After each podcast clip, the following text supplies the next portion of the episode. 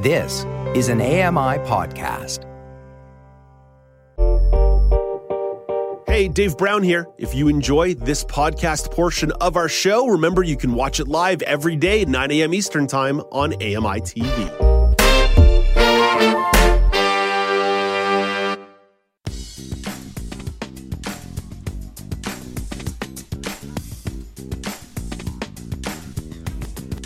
Welcome back. It's now with Dave Brown on AMI TV. I'm Dave Brown. It's Wednesday, March the 1st, 2023. Coming up in the second hour of the show.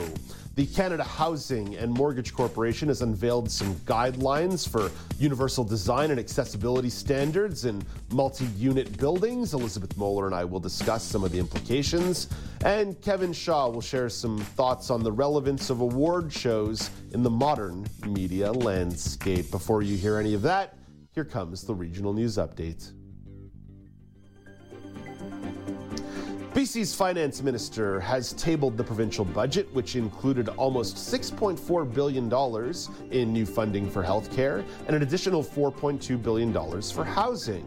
The budget also includes increases for disability and income assistant rates and creates income tested tax credits for renters up to $400. Katrina Conroy explains the overall goal of the budget. This year's budget will improve healthcare, build more homes, help with rising costs, and make our communities safer. Budget 2023 will continue our work to build a stronger, cleaner economy for everyone, right across our province. Minister Conroy describes where some of the new health funding is going. This year's budget delivers a new deal for family doctors and supports BC's healthcare workforce. Nearly $1 billion for our health workforce strategy will recruit, train, and retain workers. We're also adding 1,700 healthcare staff and training 3,000 more graduates. New bursaries and grants will make it more affordable than ever to start a career in healthcare. The finance minister also discussed new approaches in addiction services. Our focus will be on expanding supports across the spectrum of care for people struggling with addiction. We'll do this by expanding the number of treatment and recovery beds, by creating new recovery communities to support those who have gone through treatment, and by delivering wraparound services for youth and more Indigenous treatment centres. The budget forecasts a total deficit of $11 billion over the next three years. Over to the prairies, where the Alberta government also tabled a budget yesterday. The province is expecting another surplus in 2023 of $2.4 billion. There will be new spending on healthcare, education, and infrastructure. The province is also investing $2 billion into the Heritage Savings Trust Fund, in other words, an emergency fund. Minister Travis Toews reflected on where Alberta stands economically. This plan achieves the priorities of Albertans, which include ensuring the government lives within its means. Over the last four years, our relentless focus on investment attraction, job creation, and diversification has secured our position as the economic engine of Canada. And sliding over to Manitoba, that province is launching a new strategy for homelessness that will see hundreds of new social housing units built. 400 housing units will be added to a rent supplement program, and a program will be started to support the development of 300 more. The plan also calls for better cooperation between government departments. Families Minister Rochelle Squires explains the change in approach. This is the first whole of government homelessness strategy to enhance our existing systems and enable service providers to move from being primarily crisis orientated to focusing on prevention. Squires reflected further on the underlying causes of homelessness. We recognize that people become homeless when they fall between the cracks, and we understand that those cracks are largely provincial systems. We can and we must do better. The overall investment in the program is $126 million. Over to Ontario, where Ontario's public health units are calling on the government to stop using one time funding to bridge a gap created four years ago. Premier Ford's government announced in 2019 that it was cutting the provincial share of public funding. It moved from 75 to a 75 25% cost sharing formula with municipalities to a 70% 30% share. Following some backlash, Ford offered mitigation funding to help local governments transition to the new formula. That mitigation funding was considered temporary, but has been continued through to 2023. The Association of Local Public Health Agencies is asking the government to permanently revert to the original funding level in the upcoming budget. They say they need a funding boost of $145 million to help them catch up on services backlogged by the pandemic. And finally, in the Atlantic provinces, Newfoundland and Labrador's health minister says he's looking at what's behind a spike in emergency department deaths last year. 326 people died in the province's emergencies departments in 2022, up from 262 in each of the last two years. A statement from Tom Osborne's office says his department is examining factors that include COVID 19 and the aging population of the province. The department is also looking at how other jurisdictions saw COVID 19 numbers affect their emergency rooms. That's your look at the regional news. Let's bring in Brock Richardson for a sports chat.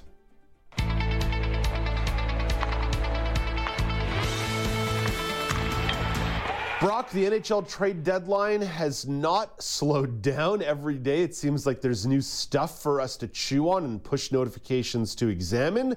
Let's start with the Edmonton Oilers, Brock. Two moves yesterday shipping out forward Jesse Puljujarvi to the Carolina Hurricanes, but then later in the day, bringing in the big move, defenseman Mattias Ekholm from the Nashville Predators.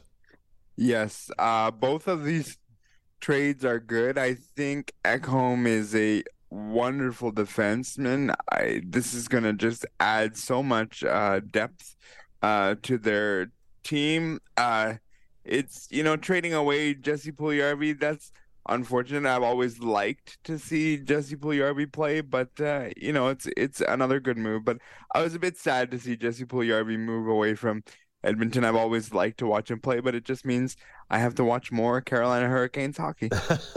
so the one thing that I've noted here is in the Ekholm trade for salary cap reasons, the Oilers had to move Tyson Barrie out, one of their defensemen, who's been a pretty core part of that team, especially on their power play during the course of this season. Brock, my one concern here is although Ekholm is a more defensively reliable defenseman than Barrie, the Edmonton identity has been a very high octane, high pace, puck moving kind of team.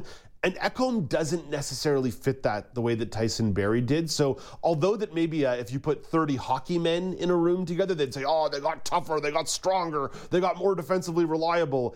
I wonder if it shifts them away from their identity a little bit. Yeah, and you're right. That is their identity. It's it's it's quick pace. It's you know, look at who they have up front and, and just yeah. saying that makes it, you know, that they're going to have to be quick paced. But I, I think they, they are looking to be, you know, that tougher, more truculent team. But I don't know if that's going to fit. We'll see. Yes, I threw a little bit of Brian Burke in there. Sorry for those No, I love uh, it. I love it. Yeah. I love an adjective like truculent. Okay, uh, speaking of the Toronto Maple Leafs, Brock, I, I, don't know if any of the moves they made yesterday were like super uh, headline grabbing. Maybe trading uh, trading their defenseman Rasmus Sandin for a first round pick was something. Moving out Pierre Engvall was was certainly something that was interesting. But it seems like they just made a ton of moves yesterday as part of a flurry of other moves with the organization. I, I, Brock, I can't even remember all the players they brought in yesterday. But but your reaction to the flurry of moves now made by the Toronto Maple Leafs in the last two weeks? Well, the the one player that they brought in uh, yesterday was another kick at Luke Schenn, um, who's been a Leaf before, and and I'm okay with that. Uh, it's funny because the headline yesterday read, you know, uh, Kyle Dubas trades away his first, you know, draft pick in in Rasmus Sandin. Uh, again, I'm fine with it. He hasn't really done as much as they would have hoped. I think this is a team that is, and I and I'll repeat this again, this is a team that is pushing their chips all the way in. And Dave, I really don't know how far all the way in really is for the Toronto Maple Leafs because I, I just I love my team. I just don't see them getting past both Tampa and Boston. I just don't. And so is that enough to win one round for Kyle Dubas to retain his job, that remains to be seen. But I I see this as a one round venture, possibly with with the Tampa Bay Lightning, and that's it. And so I respect the moving of the chips, you know, believing in your organization. I just it doesn't scream to me as like this is going to be your championship team just because of the depth of the Eastern Conference. Yeah, one of the things that I'm struggling with, Brock, in terms of keeping track of all these Toronto Maple Leafs moves,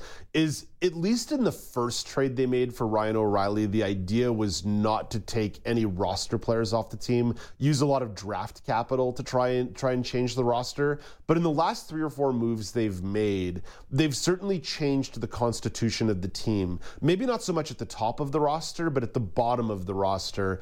And and it, it just strikes me, Brock, to a certain degree. Now, I know I know I know I sound like I'm being overly critical. I'm overly critical of the Edmonton trades. I'm overly critical of the Toronto trades. But mm-hmm. I do wonder for a team that has a top five record in the league how much you really want to mess with chemistry and resilience and a core.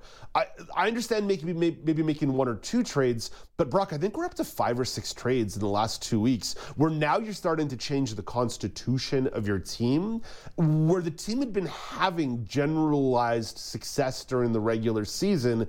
And I'm not all the way convinced that any of these moves make them a better playoff team. Yeah, and, with, with, and, with, maybe the exception of the the O'Reilly trade. Yeah, and the the problem is, and and I and I'm gonna piggyback to what you just said. The problem is, is that I almost feel like management is feeling the pressure of like, oh well, we haven't got out of the first round since you know 2006, so let's just do this and move this and move that and do this and do that, and then look and see what happens. The the, the challenge you're gonna have is people are gonna say, yeah, but we've had this core for you know, four or five years, and what have they done for us lately? Nothing besides for a great regular season. And poor Mike Ross has to sit up there and you know the the top and announce goals in the regular season, and it's all good. And then one round of the playoffs, and it's done. So I I just think we're feeling this whole. They have to do something, and I, and I agree with you. I'm not sure that the something they're doing is going to accomplish what they want, given what I just said. That I only think they're getting past one of those two teams possibly, and I yeah. emphasize possibly because Tampa's been around. They they've done it. They know what's going on too. So, Brock, uh, we mentioned both the Edmonton Oilers and the Toronto Maple Leafs both making some additions, changing the faces of the rosters, getting some new jerseys printed. Uh, they're playing tonight, which is actually a pretty darn exciting game. It's always exciting when the Leafs and the Oilers get going. Th- those are the two best teams in Canada right now. Yeah, it is, and we'll see what happens. You know, that their most of their team should be should be there, you know, with with an exception of the ones maybe they made yesterday. Uh, maybe Luke Schenn's not quite in the lineup, but again, we'll see. This is two high-powered uh, teams, and and they seem to be getting things going. I expect this to be a really high-scoring game, and uh, it, will be fun to watch. But I expect it to come down to the third period because both teams can score almost at will, which is fun to watch. Yeah, that'll be the national broadcast tonight on Sportsnet. So that's good too. That's one that's going to beam into every house in Canada. If you're watching the show on cable right now and you have Sportsnet, even just the basic one, you should get this game tonight between the Oilers and the Leafs. So that's a good one. Brock, one more NHL note to uh, to get here, and I suppose maybe this is even the biggest story from the NHL trade deadline. Chicago Blackhawks finally trade Patrick Kane to the New York Rangers last night. That saga comes to an end. So Brock, we're once again finding ourselves where we were yesterday, with me saying. Goodness gracious, the East is loading up. And now the Rangers have added Vladimir Tarasenko and Patrick Kane inside of a couple of weeks here to really bolster their top six. Listen, the the New York Rangers are going to be right up there in in the Eastern Conference when when you can have you know Kane and Tarasenko as part of your team and add those pieces. That's incredible. I I am really happy to say that um you know the Patrick Kane saga is over. It's is is done. There always seems to be that one player every year that you know we we get on the top of the you know TSN trade bait board or Sportsnet trade bait board, and it's like, oh, could we move this one? And and and this is the one. And again, I have to publicly apologize to all the people out there who follow me on Facebook because I am using Facebook as a clipboard for all of these trades that have gone as my notepad because that's about as quick as I can get it in and make my notes for you know these hits that I do. But it's it's been incredible to watch, and I and I mentioned to you by email this has been the one of the best trade deadline periods, uh, let's put it that way, that I've seen in in my lifetime. I mean, just the moving pieces it's incredible, but it's going to make for an interesting, you know, Friday as to what happens. I'm okay with it because I'm doing Kelly and Rummy on Friday. So the, the less trades that happen, I'm good with it, but we'll see how things go. But all in all, very happy to see Patrick Kane finally get moved to a team that he's going to make a difference yeah. on almost right away. Whatever concerns existed about his health going into the last couple of weeks pretty much got alleviated with the way he's been playing hockey. He should slide right in there to New York, and they're going to be a very dynamic team to watch. Very exciting with excellent goaltending on the back end as well. Hey, Brock, we are fresh out of time, my friend. I know you've got a great conversation lined up about player influence and team decisions. You and I will tackle that tomorrow. And you know what we're also going to do tomorrow? We're going to do a little Toronto Raptors talk because they deserve our love as well. yes, they do. That's Brock Richardson. He is the host of the Neutral Zone. Alex Smythe is at the AMI Weather Desk. Here is your AMI National Weather Report from Environment Canada. We're going to start off in Corner Brook, Newfoundland, where there is a mix of sun and clouds. The high is minus 7, but the wind chill makes it feel like minus 27. In Charlottetown, PEI, there's a mix of sun and clouds today with a chance of snow in the morning. The high is minus 2, but feeling like minus 13.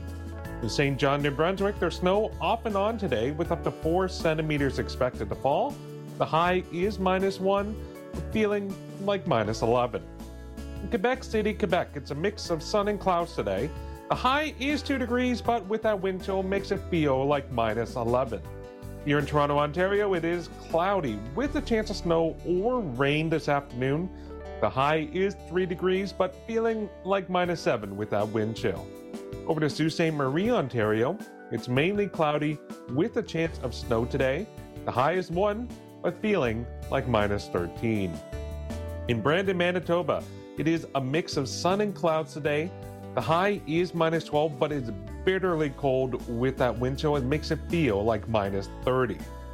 In Regina, Saskatchewan, it's mainly cloudy today. The high is minus 10, but again, bitterly cold. A bit warmer though, it's at feeling like minus 25 with that wind chill. To Lethbridge, Alberta, where it's cloudy with a chance of snow this morning, and then it'll become a mix of sun and clouds in the afternoon. The, uh, there is a uh, wind gust up to 50 kilometers per hour today. The high is 3 degrees, but feeling like minus 15 with that wind chill. Red Deer, Alberta. It is cloudy with a chance of snow this morning, but then clearing up in the afternoon. The high is minus 7 with a wind chill of minus 21. Up in Whitehorse, Yukon, there's snow and drifting snow today. There's up to 10 centimeters expected and wind gusts up to 50 kilometers per hour. So it's a very blustery, windy day with lots of snow. The high is minus 8, wind chill minus 26, and there is a snowfall warning in effect for the area. The Kelowna, BC, it's a mix of sun and clouds with a chance of snow late this afternoon. The high is 4 degrees. Finally, in Vancouver, BC, it is cloudy with a chance of showers in the afternoon, and 3 degrees is the high there.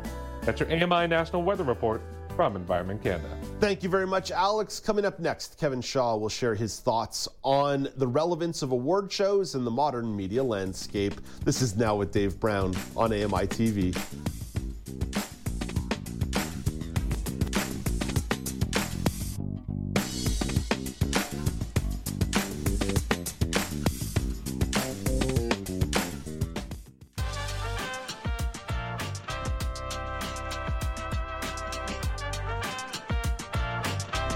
Welcome back. It's now with Dave Brown on AMI TV. The Canadian Screen Awards will air April 16th at 8 p.m. Eastern Time on CBC and CBC Gem. Samantha Bee will host the pre taped broadcast. The relevance of award shows can vary in the modern media landscape. Kevin Shaw has some thoughts on this. Hey, good morning, Kevin. How's it going?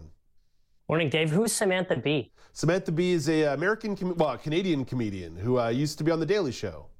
I'm being I'm being a little facetious here. Oh. With, uh, we're talking about cultural relevance. Okay. I don't know if anybody knows who Samantha Bee is.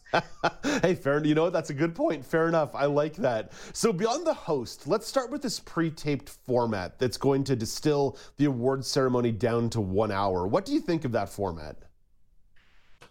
Is there any way this can be a highlight reel?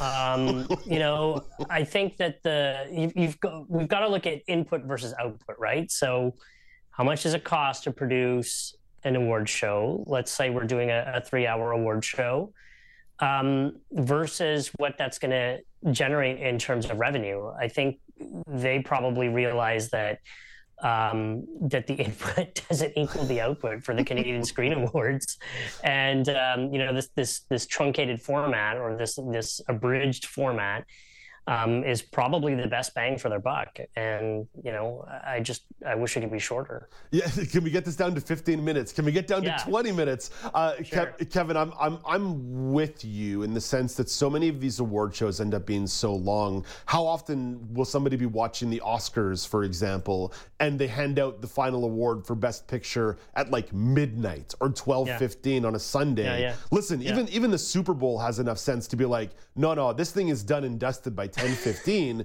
But right. but at least in the Super Bowl, there's like it, there, there's a game attached to it. In the case of, of an, an award ceremony, you're just waiting for information, right? So how how long can you actually ask somebody to wait and sit there for something that can easily be read in a blog post the next morning in one second? Sure, and and we're at the point now where you know, like it or not, um, for good or ill, I think TV, film, music, uh, they're really part of what shaped popular culture and what, what shaped what shaped culture in our society. And these award shows are highlighting the you know the the, the creators of that culture. Um, and i think that we've lost a lot of that relevance over you know the past you know i'd even say 10 years um, with with award shows getting um, you know, going sort of the political route and, and taking a lot of, um, you know, taking a lot of liberties with, with the people that are on there and, and declining audiences and, and so forth. Yeah, I, I, think about that relevance as well. That it seems like we're still in a really great era of content. The actual content for us to consume, certainly in like the TV and movie world, is, is oftentimes quite good. Music, I mm. suppose, that could be up for debate a little bit uh, if you're a real music if you're a real music snob. But but what I'd argue, especially with this with the award shows in regards to their relevance, is that the advent of social media means that a lot of these celebrities are way more prevalent prevalent and present in our lives that, that, that used to be kind of cool to catch a glimpse of a celebrity during the half hour on Entertainment Tonight, or then for a special like the Grammys or the Emmys or the Oscars. But mm-hmm. now with people just being everywhere, I don't know, it feels like we're just over overly saturated with celebrity culture. I, I think so. Um, you know, I'd, I'd, agree with you there. I think we're we're almost at the point where where the paradigm is going to change where um, you're not a you're not a rock star anymore you're a musician. You're not a film star anymore you're an actor. You're not a tv star anymore you're an actress. Um, and it's just another job. Um, pop quiz for you dave. Uh, you, you remember will smith's slap I do, I do. In fact, what? in fact, Chris Rock is having his uh, having his uh, stand-up comedy special on Netflix this weekend, where he's expected to talk about it. Right. What what award show was that at? That was the Oscars. And and who won Best Picture that year? Ooh, who won Best Picture last year at the Oscars? Uh, already out of see, my brain. Is, right. And see, this is this is what I'm saying about about cultural irrelevance is that you know, we're living in a society now where these academies of um, whether it's the Motion Picture Academy or TV Academy or the Grammys, um, they don't they don't represent the people, um, and and we could count on them to be curators before, where you know we could trust the Academy to to put you know a Shawshank Redemption up there as Best Picture. Um, and it was a sleeper hit in the summer, and all of a sudden it became really popular because hey, the Academy knew what they were talking about. Um, now we're we're at the point where you know we're looking at things like like maybe Squid Game or maybe you know dare I say it, uh, although I don't want to, is a, is a superhero movie as being you know quote unquote best picture. Um, but but you know I, I think that we're we're we're at the point where these academies are, are kind of losing their their touch with with what people want and and what actually makes good art and good culture. Kevin, I'm super super embarrassed because I should have remembered what Best Picture was because we reacted to it quite a bit the next day uh, because of its disability representation. It was Coda about the experience of a, of a daughter of deaf parents. So right, right. Uh, so that that was one that was one that I probably should have remembered. But you know, there's a lot of stuff flying around my brain right here. Yeah, yeah, Kevin, I agree with you as well that like we've sort of we've sort of distinguished a difference between pop culture and art, and it's really difficult for a lot of these organizations to to walk that line of what's the difference between uh, like like for example, Imagine Dragons used to win a lot win a lot of Grammys, and I would tell you like that's not particularly musically complex or interesting music, right? But right. like like is that the best rock music that was being made? No, but it was super popular. Right, and and this just goes to the point that I said again about about these academies. Um, you know, they're they're there is a lot of money behind this stuff. There's a lot of money that gets shuffled around behind the scenes. I'm sure. This is my opinion. Um, that that that goes to promote things like you, you, remember when the Grammy the Grammy award or any award was sort of like the peak of your career, mm-hmm. and it was like you know you you worked you worked away at your craft. All of a sudden you got a Grammy or you got a you know a, an Emmy award and that was at the height of your career. Now it's like the beginning of your career. Yeah. um, you know, it's like, oh, this person came out of nowhere and they won a Grammy. Who are they? I'm going to go and check them out. And they, you know, they have a, an upward trajectory from there. And then um, they sort of peter off and, and then we don't hear from them again. Yeah. Yeah. Um, and I, I think we're, we're, we're coming into that we're coming into that paradigm. I, am going to come back to this idea of saturation as well, because it's not just that there's so many different award shows. For example, I'm about to make reference to the Screen Actors Guild mm-hmm. awards that were handed out last weekend. But even if you watch a broadcast of the Grammys or you watch a broadcast of the Oscars, there's like nearly a hundred different awards that get handed out, right? So, at, to a certain degree, what is if everybody wins a Grammy or if everybody wins an Oscar, then nobody wins an Oscar, nobody wins a Grammy. Like, like the difference between best record or best song or best album versus best, like, mm-hmm. like there's just there's there's too many categories. Just tell yeah. me what's the best as a matter of curation. You're, absolutely right. I, I, think we're we're getting to the point where the people who are really interested in these award shows are people in the industry, and you know, if it's going to be that, we made as we might as well be watching the. Uh, you know the national you know lighting equipment manufacturing ceremony or the you know the, the, the construction materials awards or something you know something like that um, I, I, I agree I, I think we need to to maybe pare it back a little bit and not have so many categories and, and start looking at this from a you know a, a, holistic perspective. And and in addition to saturation i'm going to add to that and say fragmentation. Mm. um, you know do you know what the, what's in the top 10 of the top 40 right now? No no clue. Right? So you know but i'm sure you've got songs and music that you listen to where where um, you know in your own bubble you've got artists and so forth that you follow.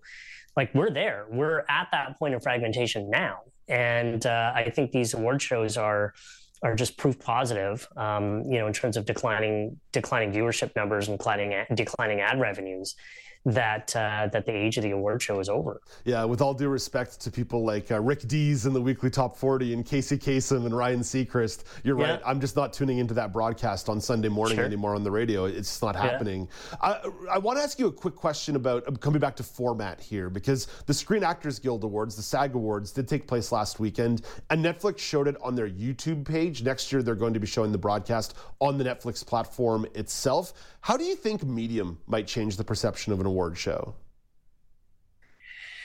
Well, I mean, if, if it's going to be something, you know, I think YouTube had its own award show that um, they did, right? Like, you know, if you're pulling an audience of let's say a million people in a market of of you know, let's take the U.S. and Canada, so let, let's call it 400 million to make the math easy you're pulling a million people into your your online awards show. I mean, that's that's not great. No. Um, you know, that's not great for advertisers. That's not great for for the craft.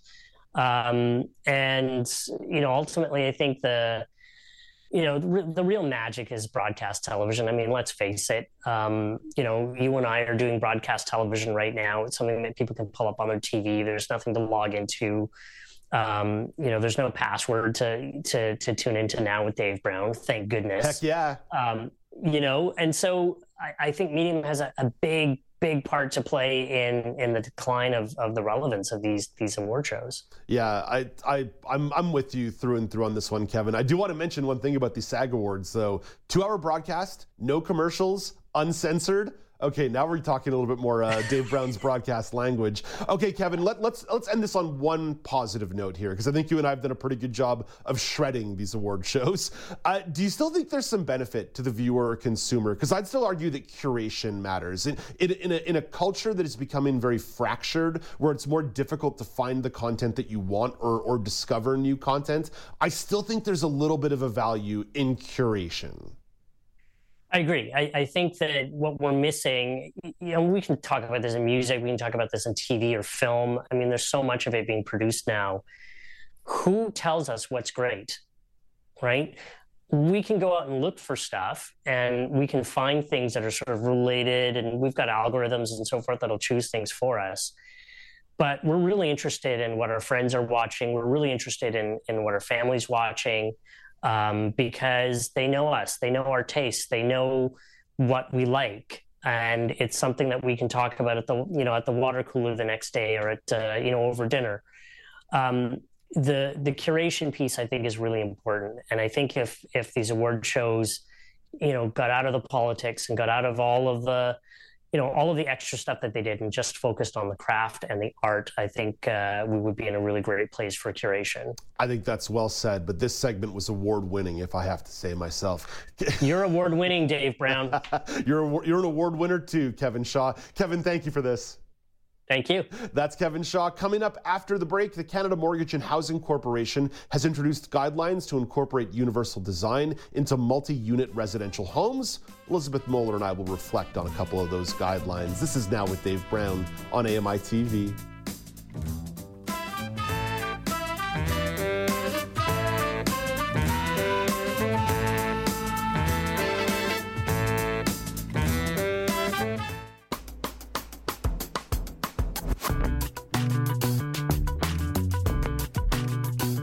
Back. It's now with Dave Brown on AMI. The Canada Mortgage and Housing Corporation has introduced guidelines to incorporate universal design into multi unit residential homes. The guide aims to put universal design concepts into practical terms for builders and developers. Housing is a topic that I'm always eager to talk about, and it's something Elizabeth Moeller is eager to talk about as well. So let's jump right in. Hey, good morning, Elizabeth. Good morning, Dave. How are you this morning? I'm well. So, Elizabeth, considering that these guidelines are meant to offer advice about spaces like condos, apartments, row houses, townhouses, it's worth asking why is it so important to consider these kinds of spaces? Yeah, I mean, we know that our population is going to become age into disability in the future. We know already 22% of people with disabilities live in Canada. So, just from a kind of pure population standpoint, it's the smart thing to do. But also in terms of these kinds of spaces, these are the kind of spaces that are able to be built with accessibility in mind. If you think about a house, especially like an old Victorian home like the one I grew up in, it's pretty hard to make that accessible, mm-hmm. especially if it's already it's already been built, right? So what we're looking at here is new or restored um, multi-unit residential buildings and thinking about how to make those not only usable to the greatest number of piece, people possible, because we know we have a housing crisis. 45% of homeless people live with a disability. I didn't know that stat, but that's really frightening. Mm. But also, I think when you look at why this is important, why this is needed, it also keeps people out of long term care and hospitals if they have a safe and accessible place to live.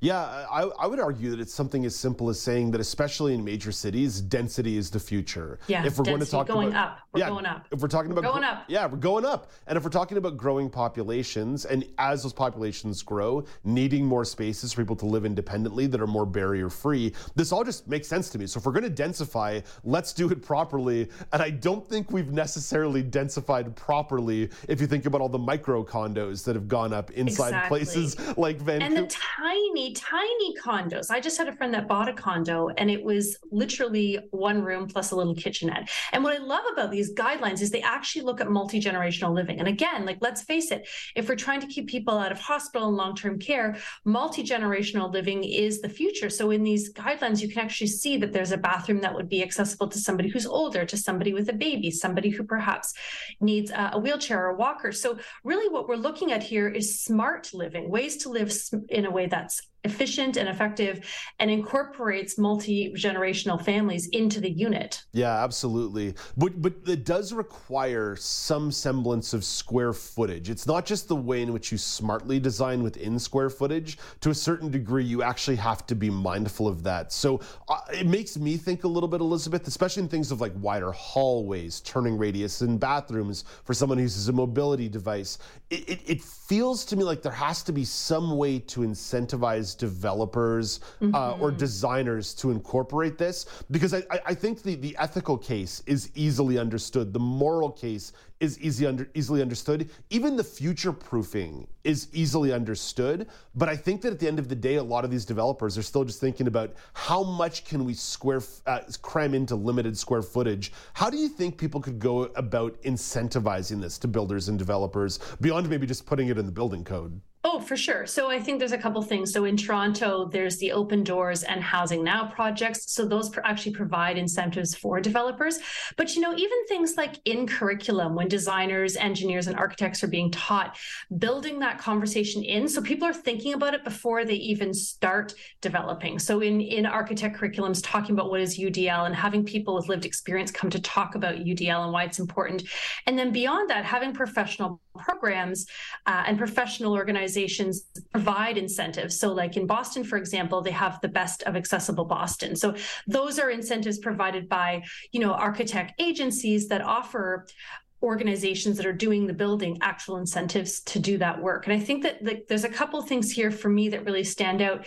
You know, if if we're not thinking about it, we're not going to do it, and then it's reactive when we need to go yeah. back and retrofit a building. So I think a really big piece, you know, even beyond incentives, is really building that into the curriculum of engineers, architects, and designers which is something that regular contributor on the show, Thea Kurtti, the president of Designable yes. Environments, is is working actively on getting that yes. into curriculums, working with the future the, the future people in the academic space to make sure the designers know these things. But Elizabeth, these guidelines, it, it would be impossible for us to summarize them all in this segment. Uh, the, the, the guide was almost 100 pages long as yes, I was it was very long, a lot of dense reading. But, but like, Speaking but, of density. Yeah, but but it was but it was excellent, right? Like it was really, really good, including a couple of case studies in there, and there was some elements of that yes. case study that you found really interesting. So, what was it about that case study that jumped off the page for you? Yeah, the Daniels case study. I mean, there's a couple things that I really, uh, for me, were really interesting. The one thing that I, I thought about was I didn't see a whole lot around vision. So, for example, they talk about elevators and they talk about the time that the door stays open and the time that, um, you know, the, the space inside the elevator, but there was nothing about large printer braille buttons in the elevator. Yeah. In the laundry rooms, they didn't talk about does the machine have braille or large print or will it talk? So, a lot of laundry machines are not accessible, they're touchscreen. And then we, we pivot to the kitchen for a moment, if you will. And the Daniel's kitchen was great, but the flat top stoves are a real challenge for folks with sight loss. So when I was thinking about this, I thought that this is this is great for people with specific types of mobility disabilities and perhaps dexterity. But I did notice the vision piece was missing. One thing I liked about the Daniels case study was the green space outside. As, oh, as a oh, person with a yeah. disability, it's really hard to access accessible green space. So, what I liked was this idea of open green spaces outside with lots of benches, wide paths. I loved the accessible playground. I know the Rick Hansen Foundation has re- awarded a couple of uh, agencies who have done accessible playgrounds. That was beautiful. You know, people being able to play in in different kinds of spaces in different ways. And the other really nice thing about that was this idea of um, really well lit and open entrances that are easy to find. Yes. Sometimes I find myself I'll be walking around a building and I won't know how to get in. So there's a lot of really great things in the Daniels space, and I think you know they've obviously they won an award in 2017, so they're doing a lot of things really well.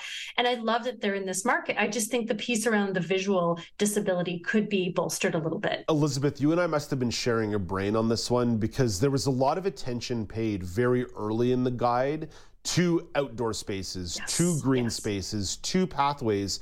And that's where, when I talk about doing density properly, that's mm-hmm. really what I'm driving home. That because yeah. so oftentimes in the city where we live, Toronto, you just see condos popping up everywhere and losing any semblance of public green space. And there are some cities that are now demanding if you are developing a condo, you must include green space that's available to the whole public in the plan.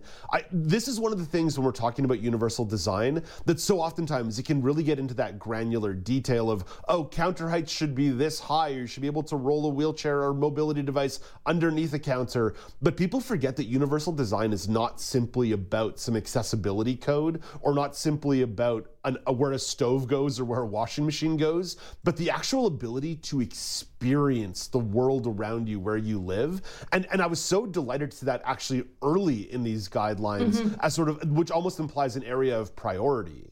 I mean, here's an example the prayer rooms, right? So, when we look at the guide, they had um, public and private prayer rooms. They had um, a whole bunch of information in the guide around shared eating spaces for cultural events. So they're really, you know, here. And actually, one of the really cool things in the guide that excites me is that it's aesthetically pleasing. I think so often, Dave, when we think about accessibility and universal design, people think, oh, it's going to look ugly, it's going to look like a medical facility. But they took great care in this guide to talk about aesthetics. So I'll just give a very brief example the bathroom. They talk about a wet bathroom. Well, we know in Europe, there's tons of those. So this is like a spa like environment environment in the bathroom that is also usable and accessible. They talk about, you know, even in the the kitchen having different kinds of lighting. Well, you don't have to have a disability to appreciate that sometimes you're going to want lower lighting depending yes. on what you're doing, right? So what I love about this is the aesthetics. They really are focusing on making it visually pleasing so people of all abilities are going to want to live there.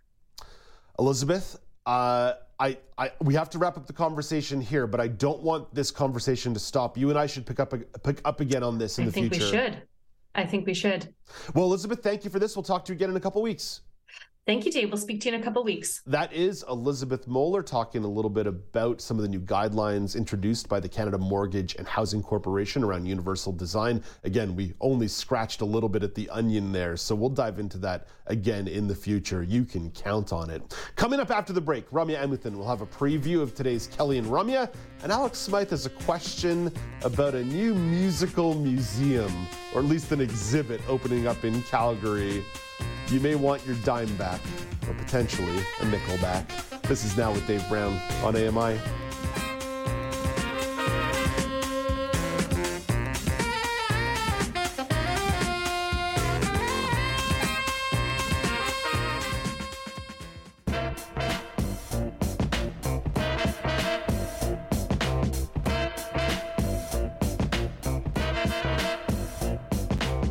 Welcome back. It's now with Dave Brown on AMI. A lot of business to get to in this last segment of the show, and not a lot of time to do it. Starting with what's coming up today on Kelly and Ramya at 2 p.m. Eastern Time on AMI. Ramya Amuthan is the co host of that show and joins us now. Hey, good morning, Ramya.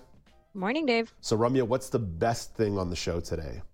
I'm so excited. We're going to talk about an audio described performance that TO Live is offering uh, on Saturday, March 11th. It's called Broken Chord. You may have heard about it, but we're going to get into it with Nathan Sartori, uh, artistic director over there at TO Live. And it's basically a work that questions the relationship between the colonized and the colonizer, um, specifically talking African uh, history. Wow, good culture conversation on Kelly and mm-hmm. Ramya, and that's only just a little taste. There's eight, there's seven more segments for folks to tune into this afternoon at 2 p.m. Eastern time. Let's bring in Alex Smythe and Nazreen Abdelmajid for a quick roundtable here. Alex, there is a museum, a musical exhibit opening up in Calgary that might uh, ruffle a feather or two.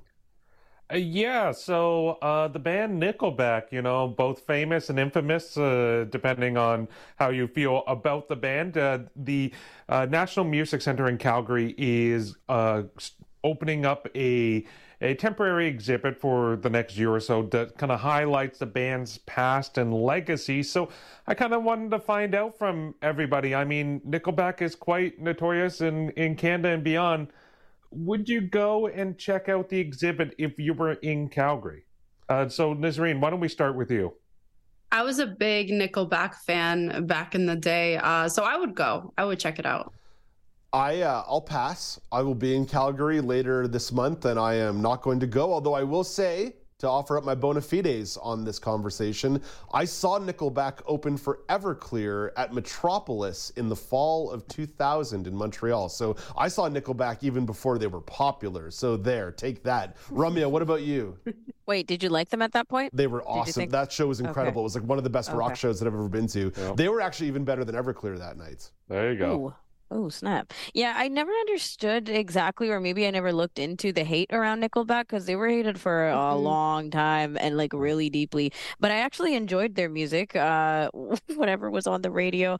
I don't think I would check out the exhibit though. It- it- to me, like I don't usually go out and do these kind of things, the the deep dive into um uh, Canadian artists or uh, you know even Justin Bieber, he has one in Stratford, right? Like the museum or so. Oh, you I know, just- you know, Nazreen would go to that one. Uh, yeah. I feel like Nazreen might go to all of them, but I don't know. I would. Yeah, it's like it's a bit weird, right? Like when you're talking about a musician, to a certain degree, if they're still alive and around, I would rather go to their show than an exhibit about them, right? I'd rather go to a concert. It's it's it's a little bit different. Alex, you asked the question, but what would you do? Would you go to these this Nickelback exhibit in Calgary? I, I probably wouldn't, and it's nothing to do with Nickelback itself. You know, I, I have to admit, like they've always been a guilty pleasure band of mine. I, I love the music, but I I think in order for me to want to go and check it out, a, a whole museum exhibit, a whole like um uh installation for a band, there has to be something really unique or interesting or fascinating within that band's story that would make me want to check it out. I I just don't sense there's anything unique, any kind of major groundbreaking aspects or elements that really would stand out in a Nickelback uh, exhibit. It's just like, oh, they they produce music for over 20 plus years. You know, they have a bunch of studio albums. They were popular and infamous. That's that's basically the gist of Nickelback in, in my mind. And even when you, when you really get down to it, Silver Side Up was really their only big time record. They had some other hits, but Silver Side Up was their only real monster record. So, you know, you're not talking about the, the, the greatest longevity in terms of this band, other than saying, yeah, we released some albums, but nobody listened. All right, guys. I, I would push back. I would push back. Uh, Silver Side Up is not the only only great album, but uh, carry oh, on. I don't. I'm not talking about great. I'm talking about popularity. Yeah, but I, I would say their their uh, second and third album, The Long Road, and I can't remember what the third album was called with like Rockstar and stuff. That was when they got super super popular. Oh, okay. I'll, I think the third album is called The State. Maybe. Yeah, anyway. Uh, all right, moving on. Uh, we've got literally a minute and 30 seconds on the clock, so you got to be quick on this one, guys. If I got to build myself a museum for a Canadian artist, I would give it to Toronto's own Our Lady Peace. I've seen them the most in my adult life, and they continue to rock, and they were a huge part of that Canadian 90s rock revolution. Nazreen, you get to build a museum for any Canadian musician. Who's it going to be? I wouldn't say building a musician, but they are underrated. Marianas Trench. Okay, going for some rock and Oh. roll. All right, I like it. Try a little more. Try a little more. I can't finish that lyric because it has a cuss word. Uh, Ramya, what? Who are you building a muse- uh, museum exhibit for? Yo, I didn't have one before this question, before Nisreen said hers, but I'm gonna go off her back and say Marianas Trench because I actually do really love their music. Okay, we're gonna have Nazreen and Ramya are gonna open a museum. We just found a great AMI TV show. Alex, last word to you. Who are you building a museum for? Who's underappreciated? One of the most underrated bands in the world, Rush. They have a long lasting legacy. Their influences felt everywhere. The music is unique and it spans decades. Rush it is. Where are we uh, putting that museum? Oh, we got to put it right in Toronto, the hub of, of Rush. Come on, we can we can carve out a wing of like the Royal Ontario Museum or, or something like that, right? And then Okay. the new like the the, the bend that uh, diamond that sticks out that, that that fits with the vibe of Rush. Okay, fair enough. I'll grant you that one. Alex, thank you for this. Thank you. Nazreen, have a great day. You too. Ramya, you enjoy your day as well. Thanks, Dave. That's all the time we have for the show today. Don't you worry, we're back again tomorrow morning at 9 a.m. Eastern Time, right here on AMI TV or on demand on your favorite podcast platform whenever you want to listen. Until then, I'm Dave Brown reminding you to play safe, play fair, but don't forget to have some fun.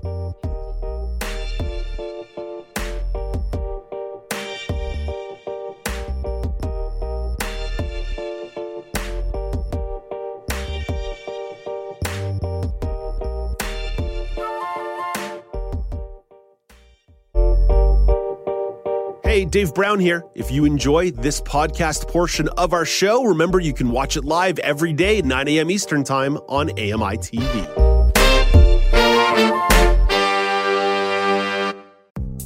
The Walrus is Canada's conversation, and you're invited to take part. Download AMI's Voices of the Walrus, where professional narrators read selected articles from the magazine. Available wherever you download your AMI podcasts.